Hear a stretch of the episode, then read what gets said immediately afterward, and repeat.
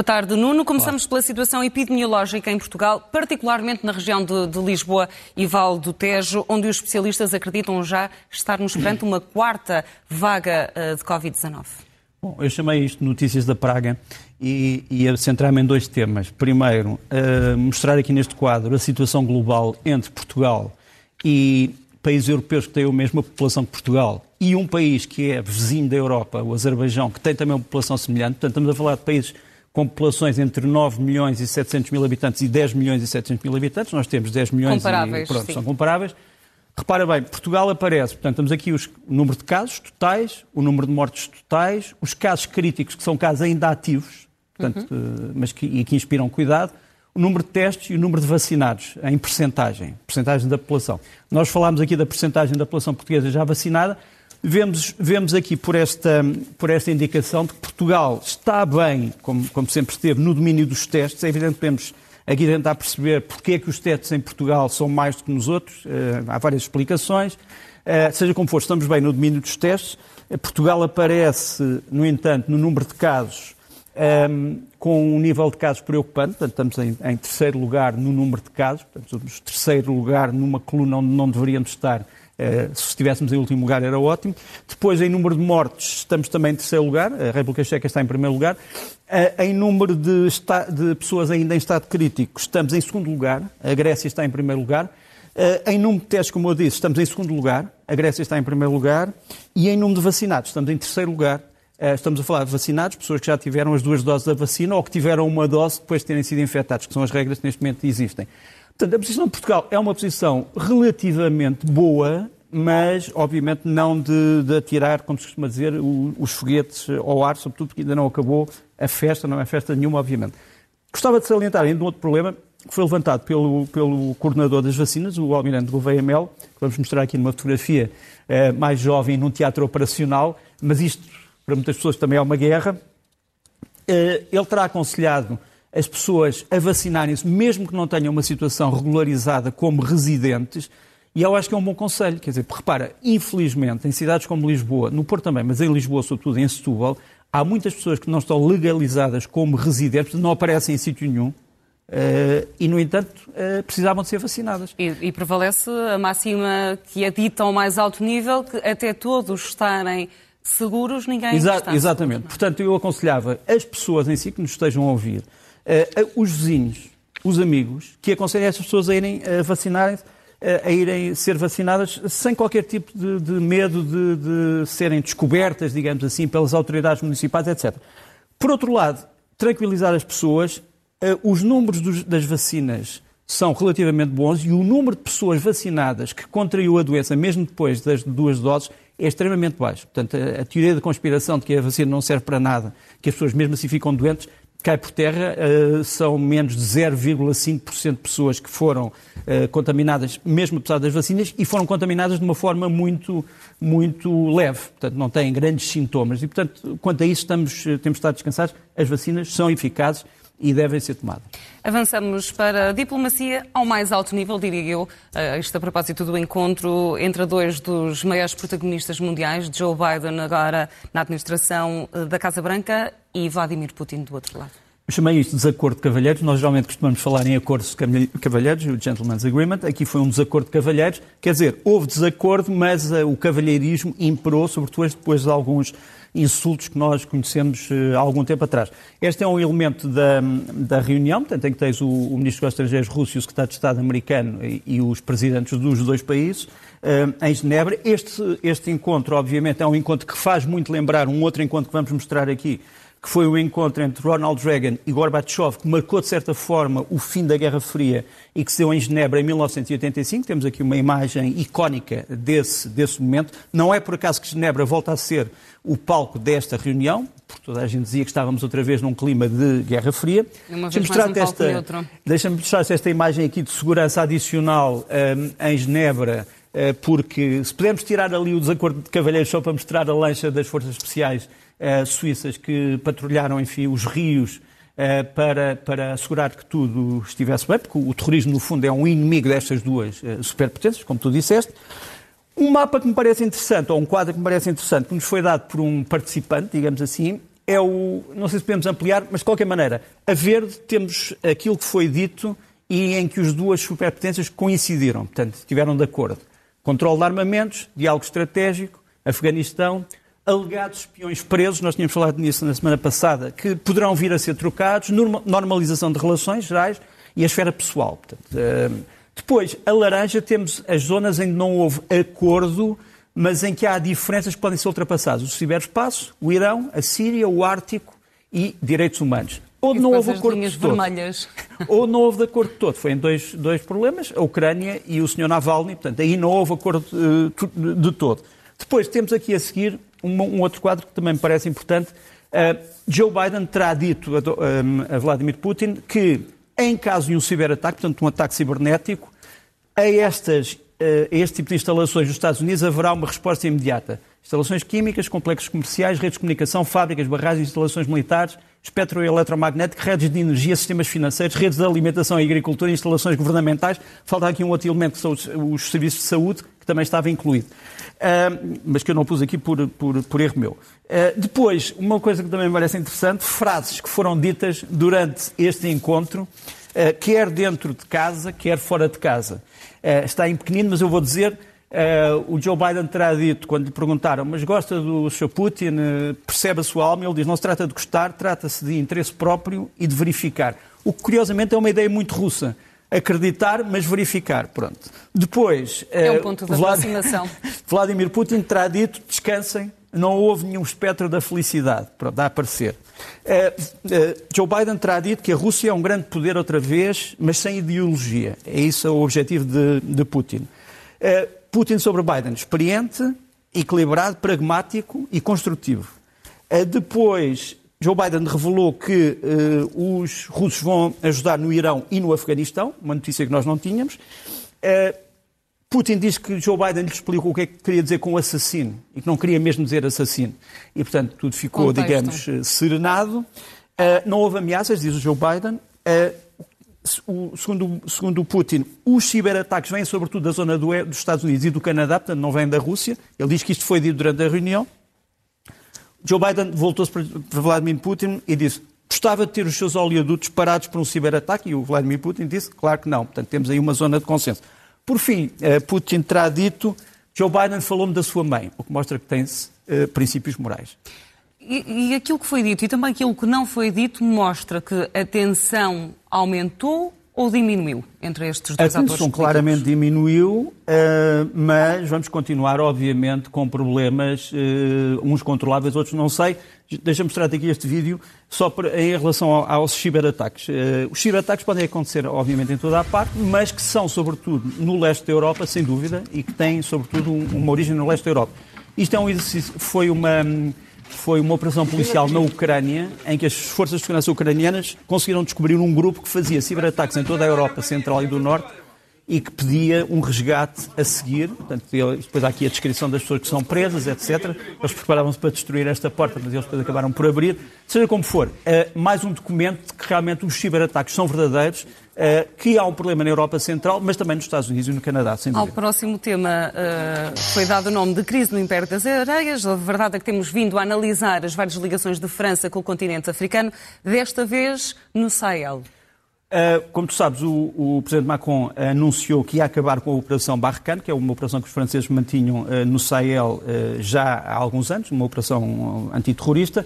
O homem que vai ter que carregar este pesado fardo de sair do Sahel é este general, o general Thierry Burkhardt, que acaba de ser nomeado, é o novo chefe de Estado-Maior-General das Forças Armadas francês. Portanto, ele é o homem que vai ter que carregar este plano. Deixa-me mostrar aqui um quadro geral desta operação, o que é que ela envolvia. Envolvia estes países todos que nós temos aqui. Uh, aqueles círculos a vermelho mostram os sítios onde os franceses vão sair, portanto, as bases avançadas. Os sítios que não estão circulados a vermelho são os sítios onde ainda vão ficar, portanto, os franceses que vão ficar só com umas três bases.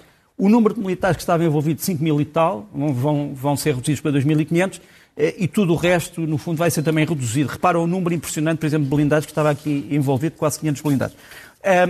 O que, é que os Estados, o que é que os franceses querem? Querem que esta operação seja substituída por uma operação entre a NATO e a União Europeia eh, que possa tomar conta eh, destes assuntos. Agora, eh, obviamente que o que fica aqui como peso sobre a França e sobre a memória da França é isso que eu te vou mostrar. os jovens militares franceses que foram morrendo durante esta operação. Quase todos na flor da idade, obviamente, e, e, que são lembrados pelas suas famílias, pelos seus amigos e pela França, porque morreram ao serviço da França. esta operação e as alterações nesta operação beliscam ou não o Eliseu? A mudança rápida de opinião sobre o assunto, esta operação era considerada essencial há um ano e de repente deixa de ser considerada essencial. Nesse aspecto, podes, podes dizer que sim. Mas deixa-me só aqui lembrar também, alguns colegas nossos, eh, dois jornalistas da uh, eh, RFI, uh, francesa, que morreram em 2013, foram mortos, foram assassinados. Uh, embaixo está o homem que aparentemente os terá mandado assassinar, um senhor chamado Baye Akabo, um dos chefes da Al-Qaeda, que foi abatido agora pelos franceses. Este é um caso, um caso misterioso porque até agora não se sabia quem era o responsável por estas mortes, eh, mas, eh, enfim. Deixa-me só dizer-te mais uma coisa a propósito de terrorismo em África.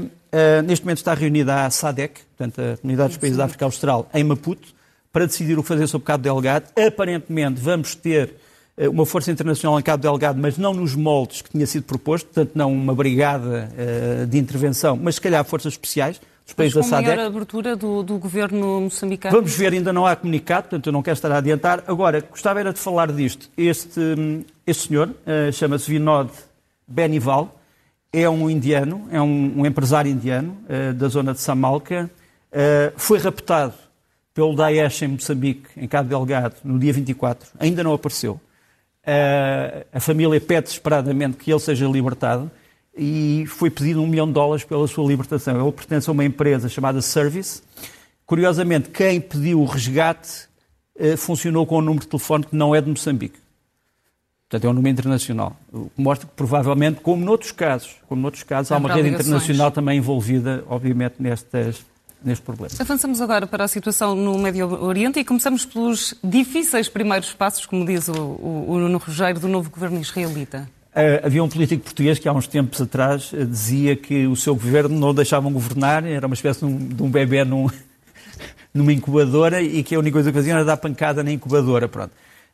Disso se pode também queixar o novo governo israelita, uh, o tal governo miraculoso de coligação que sucede ao Netanyahu, uh, que tem várias ratoeiras em relação às quais tem que escapar, umas internas, outras externas primeira foi esta, foi a famosa Marcha das Bandeiras, eh, em que vários militantes eh, sionistas quiseram entrar num local sagrado do Islão em Jerusalém, foram impedidos pela polícia, eh, mas mesmo assim criou-se um, um, fenómeno de tensão. Esta manifestação, obviamente, não devia ter sido autorizada nos termos em que foi pelo governo Netanyahu, mas este governo conseguiu, de certa forma, atenuar a tensão. Mas logo a seguir tivemos a, a chamada, vamos ver este vídeo, o Hamas continua a achar que estas ações são boas, portanto, eles têm uma unidade que lança balões explosivos que provocam incêndios em território eh, de Israel. Portanto, são balões, no fundo, carregados de hélio e que têm granadas ou outro tipo de explosivos. E, portanto, quando perdem o gás, acabam por explodir num, num terreno qualquer. Aqui está o seu lançamento. Isto parece uma brincadeira, mas não tem realmente uh, piada nenhuma.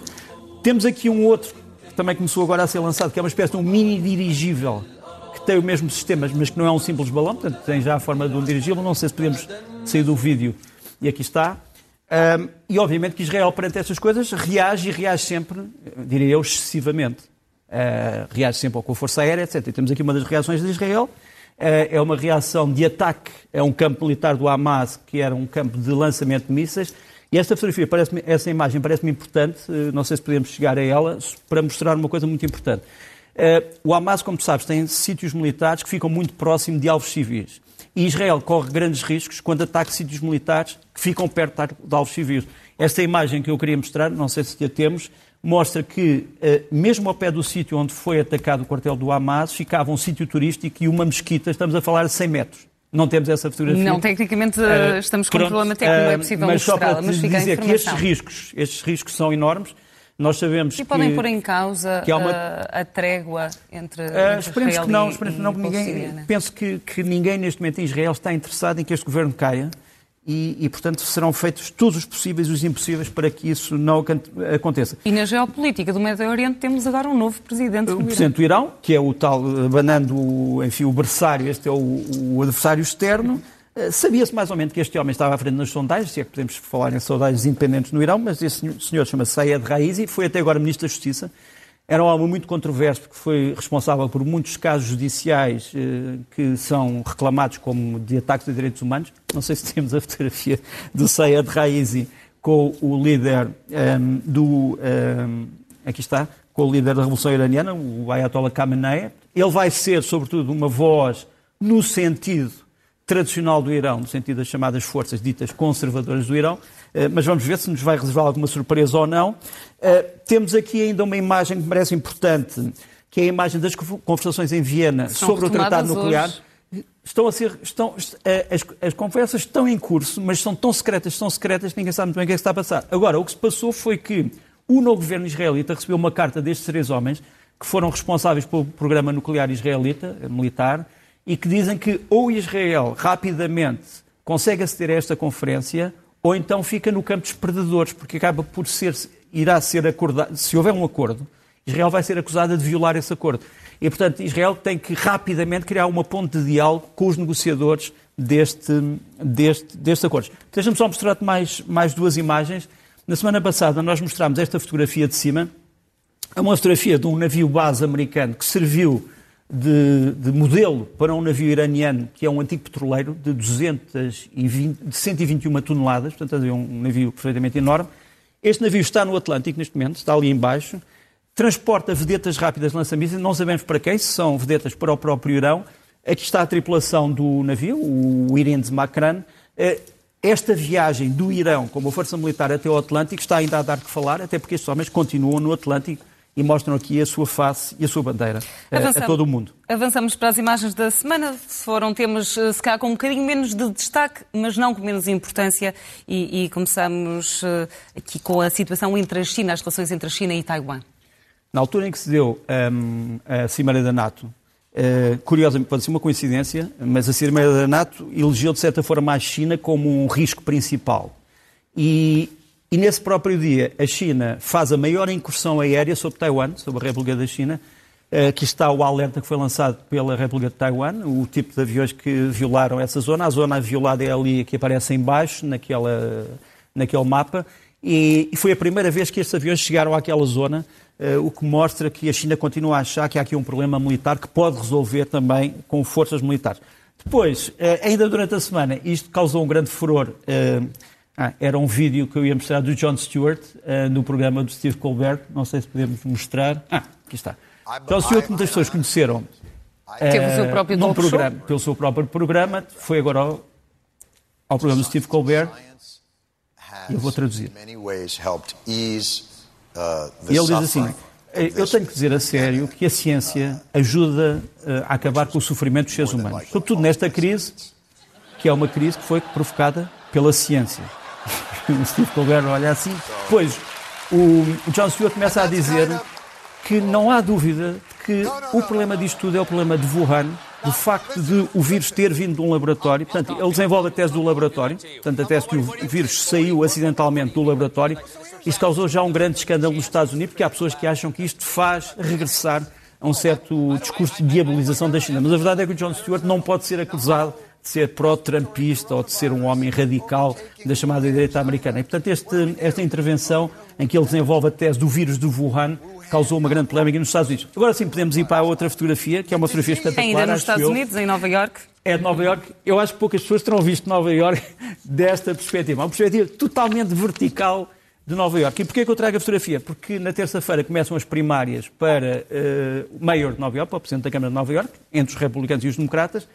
É uma cidade importantíssima, não é só uma cidade americana, é uma cidade do mundo e o resultado é um resultado que eu também acho que interessa a pessoas de todos os países.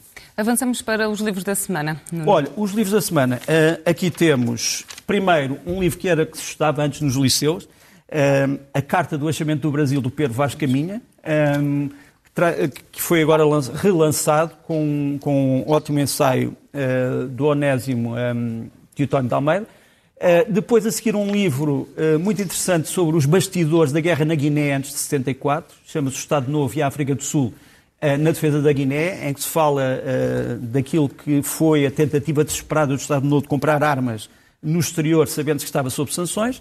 Depois, um livro importantíssimo sobre o Conselho da Revolução, Conselho da Revolução 1975-1982, foi, no fundo, o órgão que fazia de, de, Tribunal Constitucional e de guarda, digamos assim, dos princípios revolucionários em, em, Portugal a seguir ao 25 de Abril, foi criado no 11 de Março. Uh, os autores são um, eh, o David Castanho uh, e a Maria Inácia Rezola, um livro muito importante, que havia falta de bibliografia sobre este assunto. E, por fim, sobre os franceses no Sahel.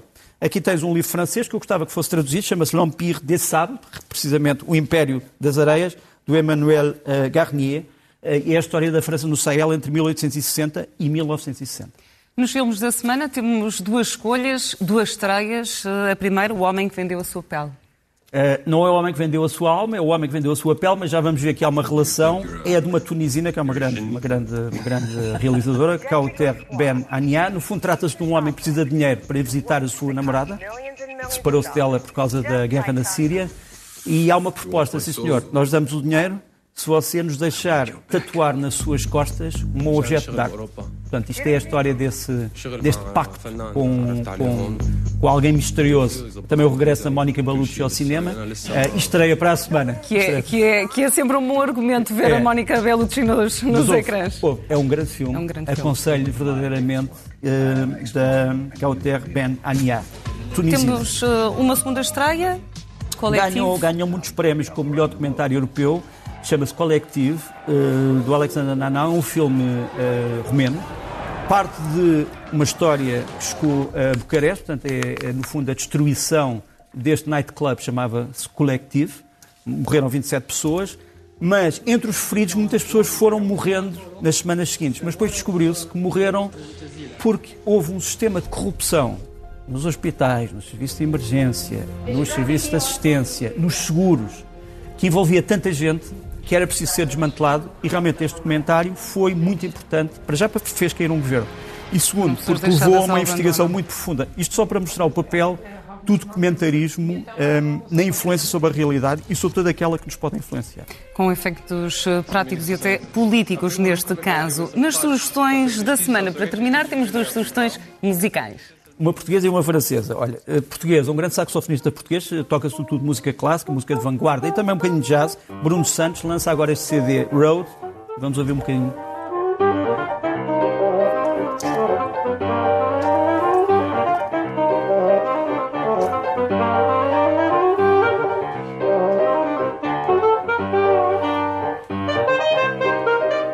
E o segundo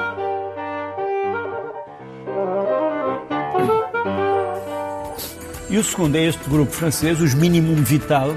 Eh, eu alerto porque eles têm praticamente todos os seus concertos online. São concertos de. É uma nova realidade. Eh, é um grupo que mistura a música medieval, a música magrebina, mas sobretudo a música medieval europeia com instrumentos elétricos. São os irmãos Paysan, sobretudo, e vamos ouvir um bocadinho. Acho que esta música é grandiosa.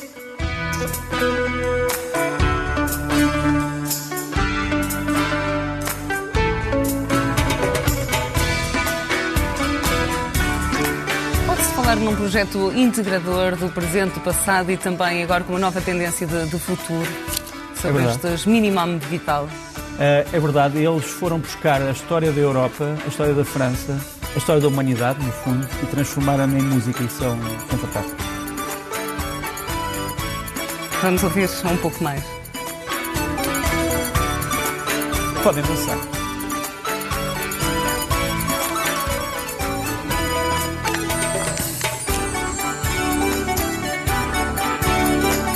Nuno, e ao som dos Minimum Vital que nos despedimos este domingo. Até a próxima. Boa tarde, obrigada. É.